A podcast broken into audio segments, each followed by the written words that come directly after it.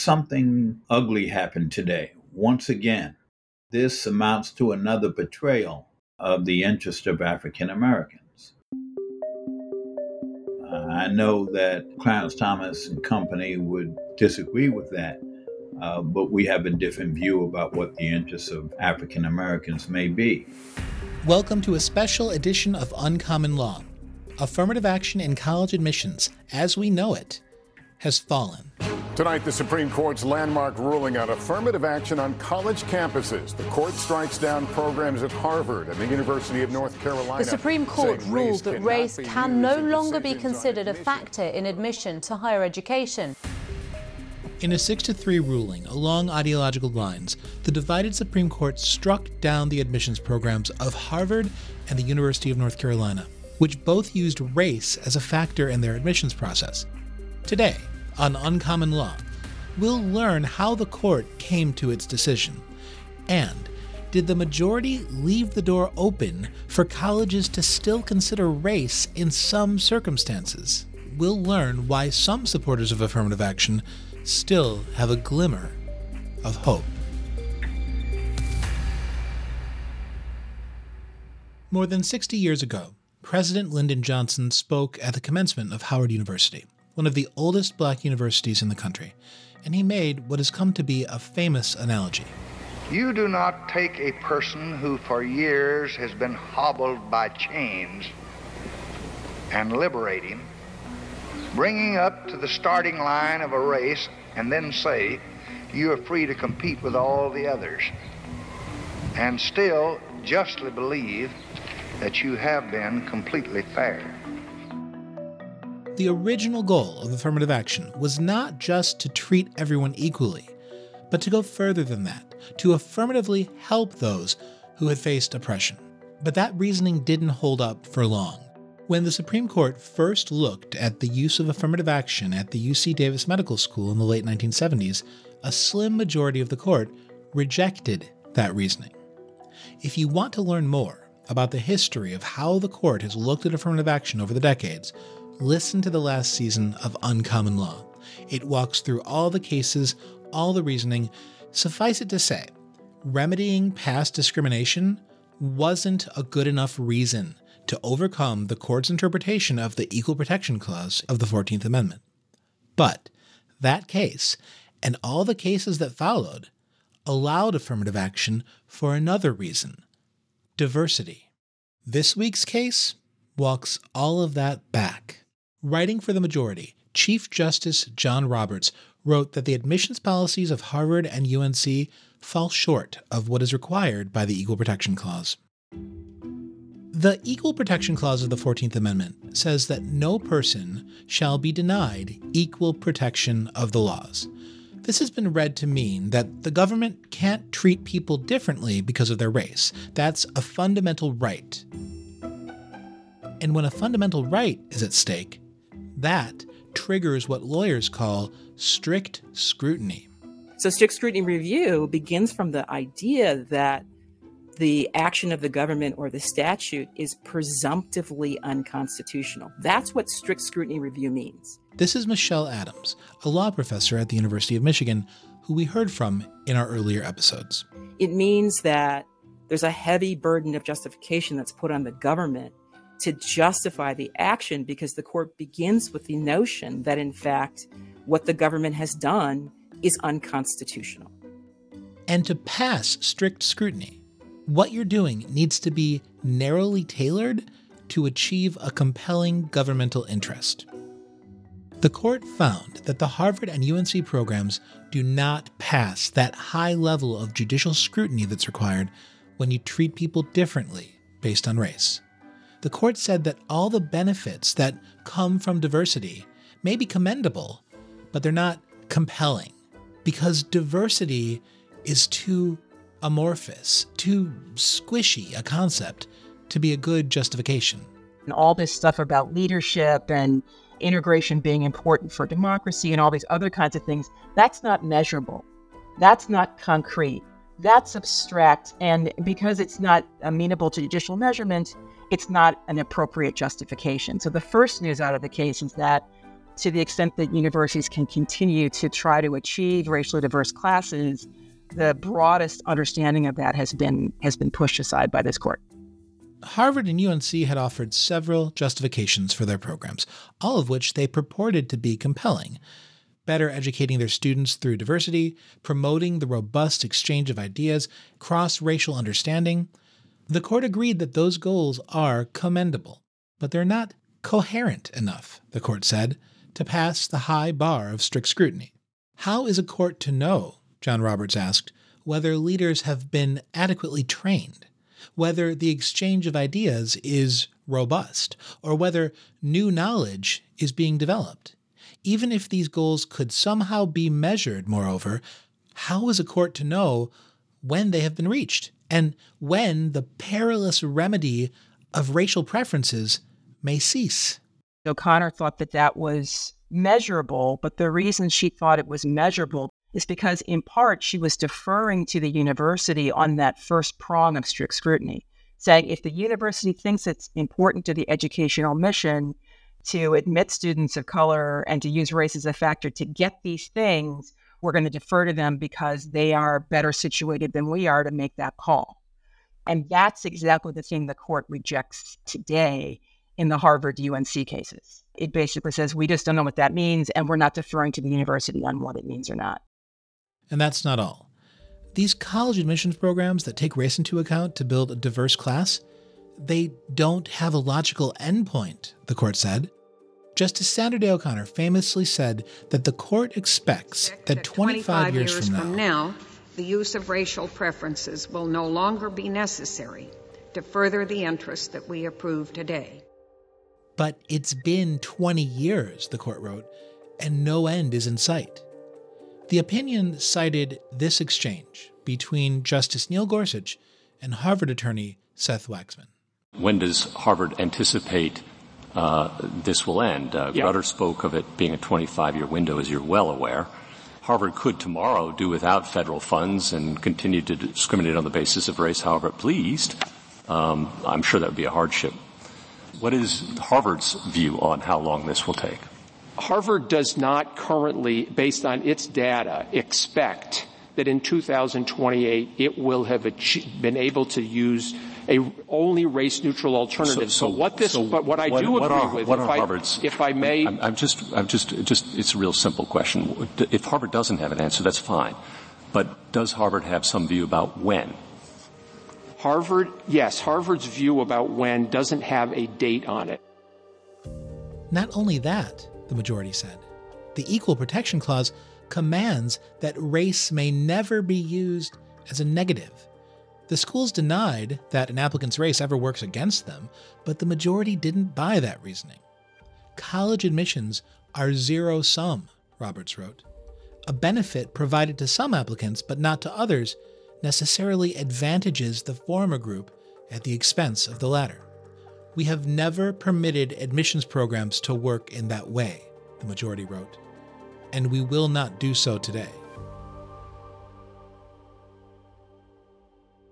I was not surprised. I expected them to do what they did. The question was how far they were going to go. This is Ted Shaw, law professor at UNC and former president of the NAACP Legal Defense Fund. I think this Supreme Court was built for this moment as they were built for overturning Roe versus Wade. And so this didn't surprise me. In the 1978 Bakke case, four justices would have held that remedying past societal discrimination was a compelling state interest that would justify the use of race. In the current case, the three dissenting justices, Sonia Sotomayor, Elena Kagan, and Ketanji Brown Jackson, made the same argument. Sotomayor wrote that today this court rolls back decades of progress, cementing a superficial rule of colorblindness as a constitutional principle in an endemically segregated society where race has always mattered and continues to matter. Jackson wrote, with let them eat cake obliviousness, today the majority pulls the ripcord and announces colorblindness for all by legal fiat. But deeming race irrelevant in law does not make it so in life. That's right.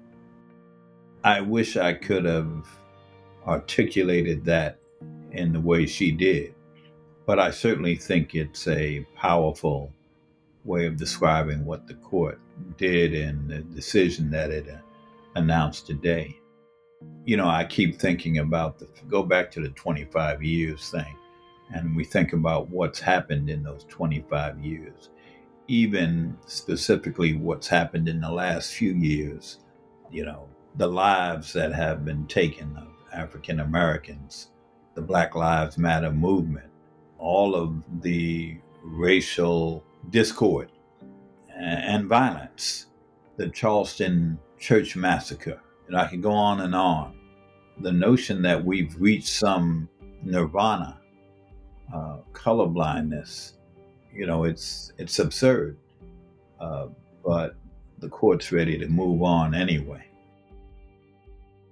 The idea that colleges and universities undertake some effort to include black and brown people, particularly African Americans, that's so modest.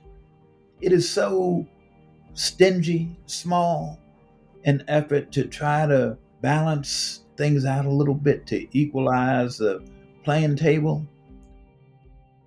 But apparently it's too much.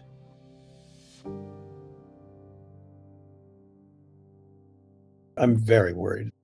This is outgoing Columbia University President Lee Bollinger. I spoke with him last fall, just before these cases were argued at the Supreme Court, and I asked him if, given the makeup of this court and the proliferation of state referendums banning the use of race, he was worried about the future of diversity in American colleges and the future of racial justice. I mean, I think we've made great, great strides in trying to integrate American society. And higher education is a big part of it. And it would be a tragedy if that can no longer continue.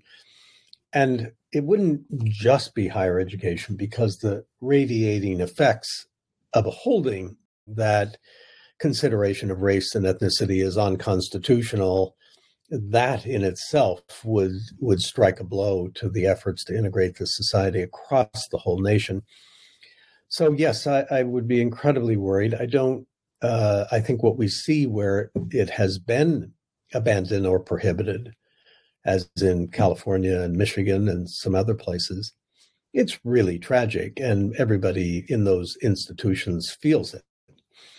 So um, things change slowly when you reverse a principle of 50 years, but they would change dramatically over the next 50 years, and we would be a society that uh, had really, I don't want to say failed, but really turned its back significantly on trying to address the problems the Brown versus Board of Education launched us on trying to deal with. And yet, for supporters of affirmative action, all might not be lost. When we return, we'll look at the paragraph in the majority opinion that leaves open the door for colleges to consider how the race of an applicant affected their life. Plus, we'll hear from Ed Blum on whether he'd be opposed to university efforts to take into account the socioeconomic status of an applicant as they craft their incoming classes. Stick around.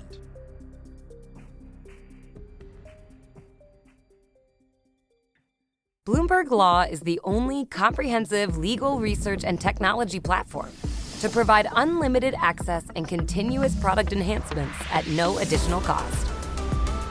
Access best in class state and federal dockets coverage.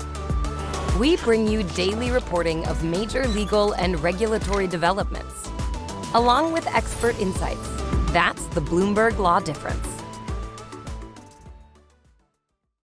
In the majority opinion, after proclaiming that the court would not let colleges use race the way they have been, Chief Justice John Roberts adds a paragraph that perhaps gives supporters of affirmative action some unexpected hope. Nothing in this opinion, he wrote, should be construed as prohibiting universities from considering an applicant's discussion of how race affected his or her life, be it through discrimination, inspiration, or otherwise. The key, wrote Roberts, is that a school can't give a student any extra points in the admissions process because of his or her race, but they can give points because of that student's courage and determination in overcoming racial discrimination. Or if a student says their heritage or culture motivated them to assume a leadership role, a school could give them points, not because of their racial heritage, but because of that student's unique ability to contribute to the university. In other words, Roberts wrote, the student must be treated, quote, based on his or her experiences as an individual, not on the basis of race. Basically, this court says you can't use race explicitly. Well, the next question is well, could you use some sort of facially race neutral mechanism with the intent to achieve the same thing? That's the next level uh, that we're going to get to. That's the next question. And the reason why it matters that Roberts wrote this as opposed to, say, someone like Thomas is that Roberts left open the possibility that schools can seek to achieve that interest. They simply can't use race explicitly to get it. I think Justice Thomas, if he had written this case, would have said, you can't use race, you can't even think about it. So Roberts left open the possibility that universities can seek to achieve a diverse class? where diversity might include racial diversity as long as they don't use race to achieve that diversity? Yes. And in fact, uh, this is in the Sotomayor opinion. It's on page 49 of her dissent. To be clear, today's decision leaves intact holistic college admissions and recruitment efforts that seek to enroll diverse classes without using racial classifications. That's the key sentence that uh, I think your listeners are going to want to focus on and where there's going to be action, right? I think Sotomayor is correct. Schools can seek to achieve racially diverse classes as long as the way that they are going about it is not expressly using race today. I'm not talking about tomorrow. I'm not talking about next week. I'm not talking about next term. But Sotomayor is I think that's correct. I think that's a correct reading of the majority opinion. And that's why I think you might see some commentators saying it's not as bad as it could have been.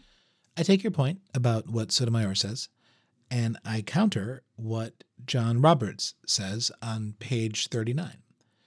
A dissenting opinion is generally not the best source of legal advice on how to comply with the majority opinion. Mm-hmm. Your reading seems to be hopeful, optimistic. I, you know, one question is whether I'm a natural optimist, a natural pessimist, or, or something in between. And I, you know, I think it depends on which of my friends you ask. And I, I don't know that I'm optimistic. I think, I think, look, l- let me step back for a second and say, just from a global perspective, I think this is a disaster. What you really have in these cases is two competing narratives of reality and two competing narratives of history that are radically different. And those narratives, I think, mirror very much the um, ways in which our country is currently polarized. You've got one narrative that says that racial discrimination is largely a thing of the past, um, that the problem with racial discrimination was really about racial classification schemes. That was the beginning and the end of the problem, right? And that once the government stopped classifying on the basis of race, discrimination ended, right? And then you've got another uh, narrative that says that the real problem was white supremacy and that racial subordination continues and that not only are the effects of the past still being felt today but that but the past is alive and with us and that has never been remediated. And it continues in in every aspect of american life. And it's those two views that are sort of warring in this decision. And it's 6-3 on that. It's 6-3 on that. So, are colleges now in a position after this opinion where they can look at socioeconomic status? They can look at zip codes if they're not specifically looking at race, but everyone sort of knows it's a proxy for race. Is that allowed? I think the answer to that is yes. I think the answer to that also is that there's going to be follow on litigation the day after tomorrow about it. I don't think this case decides that. And I, I, I want to be very, very clear. I don't think this case says, no, you can't do that. Right.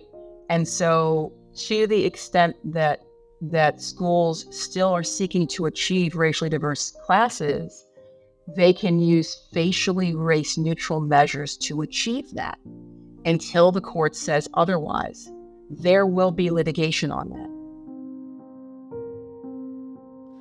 Uh, my name is Edward Blum. I am the founder and president of Students for Fair Admissions. Ed Blum, who spearheaded this litigation, finding plaintiffs and shepherding it all the way to the Supreme Court, gave a brief press conference after the opinion was announced. Beginning today, America's colleges and universities have a legal and moral obligation to strictly abide by the Supreme Court's opinion. These obligations compel the removal of all racial and ethnic classification boxes from undergraduate and postgraduate application forms. And he made it clear that Students for Fair Admissions would be monitoring universities to ensure they are complying with the decision. We will be monitoring uh, direct proxies for race. And if we feel that uh, a college or university is using something that basically mirrors racial classifications, then that's something that we would that we would object to. We remain vigilant and intend to initiate litigation should universities defiantly flout this clear ruling and the dictates of Title VI and the Equal Protection Clause. But when I spoke with Blum at his home in Maine last fall, he seemed to be more circumspect. I asked him specifically about whether he might be okay with a college using socioeconomic factors in admissions, giving more weight to people from poor communities. So here's what we advocated in court. We said that if colleges and universities end the use of race and ethnicity, and instead lower the bar a little bit for kids who have come from disadvantaged backgrounds, kids who attended high schools where there really weren't very many AP, if any, AP classes offered, kids who come from single parent households, kids who come from households where family income is modest at best. Lower the bar for those kids a little bit. And then you'll see truly individualized diversity come to these college campuses. So, but it's still getting at race. Using socioeconomic status as a way to get at this is still getting at the idea of helping certain races. No, it's not. I don't believe that at all. What are you talking I, about? I, most, I, most poor inner city black kids. Hey, there's a there's a ton of of kids from r- rural Wisconsin, a ton of kids from rural Kentucky that are white that come from disadvantaged backgrounds. Asian American kids, the kids that we've um, uh, represented at Students for Fair Admissions, those kids aren't the kids of doctors and lawyers and, and investment bankers. They're the, they're the kids of, of housekeepers and Chinese restaurant staff. They come from very modest backgrounds. Cast a net in the direction of all kids who have come from disadvantaged backgrounds, and you will achieve this kind of unique individualized diversity that colleges claim they're seeking. You know, I grew up in a very modest, uh, financially modest household. My father was a shoe salesman. Um, two years before my mother passed away at age 77, she had a job. She worked the candy counter at Sears in Pompano Beach, Florida. Um, so financially, I did not really grow up in a in a financially um, well-to-do household. What does that mean in the scope of all of this? It means that I understand, uh, perhaps more than my contemporaries at my age, that uh, there are those who come from extremely modest or impoverished uh, economic backgrounds. And instead of instead of eh, looking at them through a racial lens, let's look at them and help them out a little bit through a socioeconomic lens. College administrators have been preparing for this decision. They knew it was coming. They'll try to maintain a diverse student body while also trying to comply with the ruling, but no one's quite sure what will happen or how much weight they can give admissions essays that talk about race, or whether attempts to use socioeconomic proxies for race will trigger another Ed Blum lawsuit. Good afternoon, ladies and gentlemen.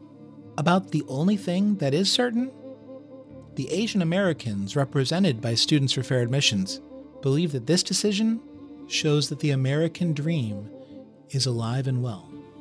My name is Calvin Yang, and I am a member of Students for Fair Admissions. For so long, Asian Americans have strived for acceptance and recognition. Today's decision marks the promise of a new beginning, a resurgence of the principles of the American dream. Today's victory transcends far beyond those of us sitting in this room today. It belongs to thousands of sleepless high schoolers applying to colleges. It belongs to the overachieving son of a recently unemployed West Virginia coal miner. It belongs to those with the last names of Smith or Lee, Chen or Gonzalez. It belongs to all of us who deserved a chance, but can now rejoice over the fact that at least our kids can be judged based on their achievements and merits alone. Thank you.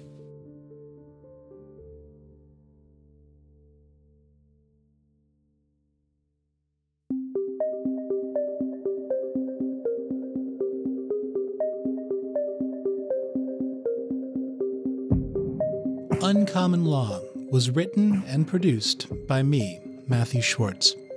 I also did the sound design and mixing for this episode. My editor is Josh Block, who is the executive producer for video and podcasts here at Bloomberg Industry Group. If you haven't heard the last season of Uncommon Law, it's all about these affirmative action cases and how the court has thought about it up through the ages, and it includes a 20 minute heart to heart with Ed Blum the American Bar Association awarded our podcast its Silver Gavel Award for Media and the Arts, the highest honor that you can get in legal journalism. So, if you're interested in this topic and want to learn more, I highly recommend you check it out. If you've enjoyed Uncommon Law, please share it with a friend, and it would mean so much to me if you could leave a review on Apple Podcasts. It really helps spread the word and an additional thank you to Tom Taylor, Cheska Antonelli, and Lisa Hellam. See you next time.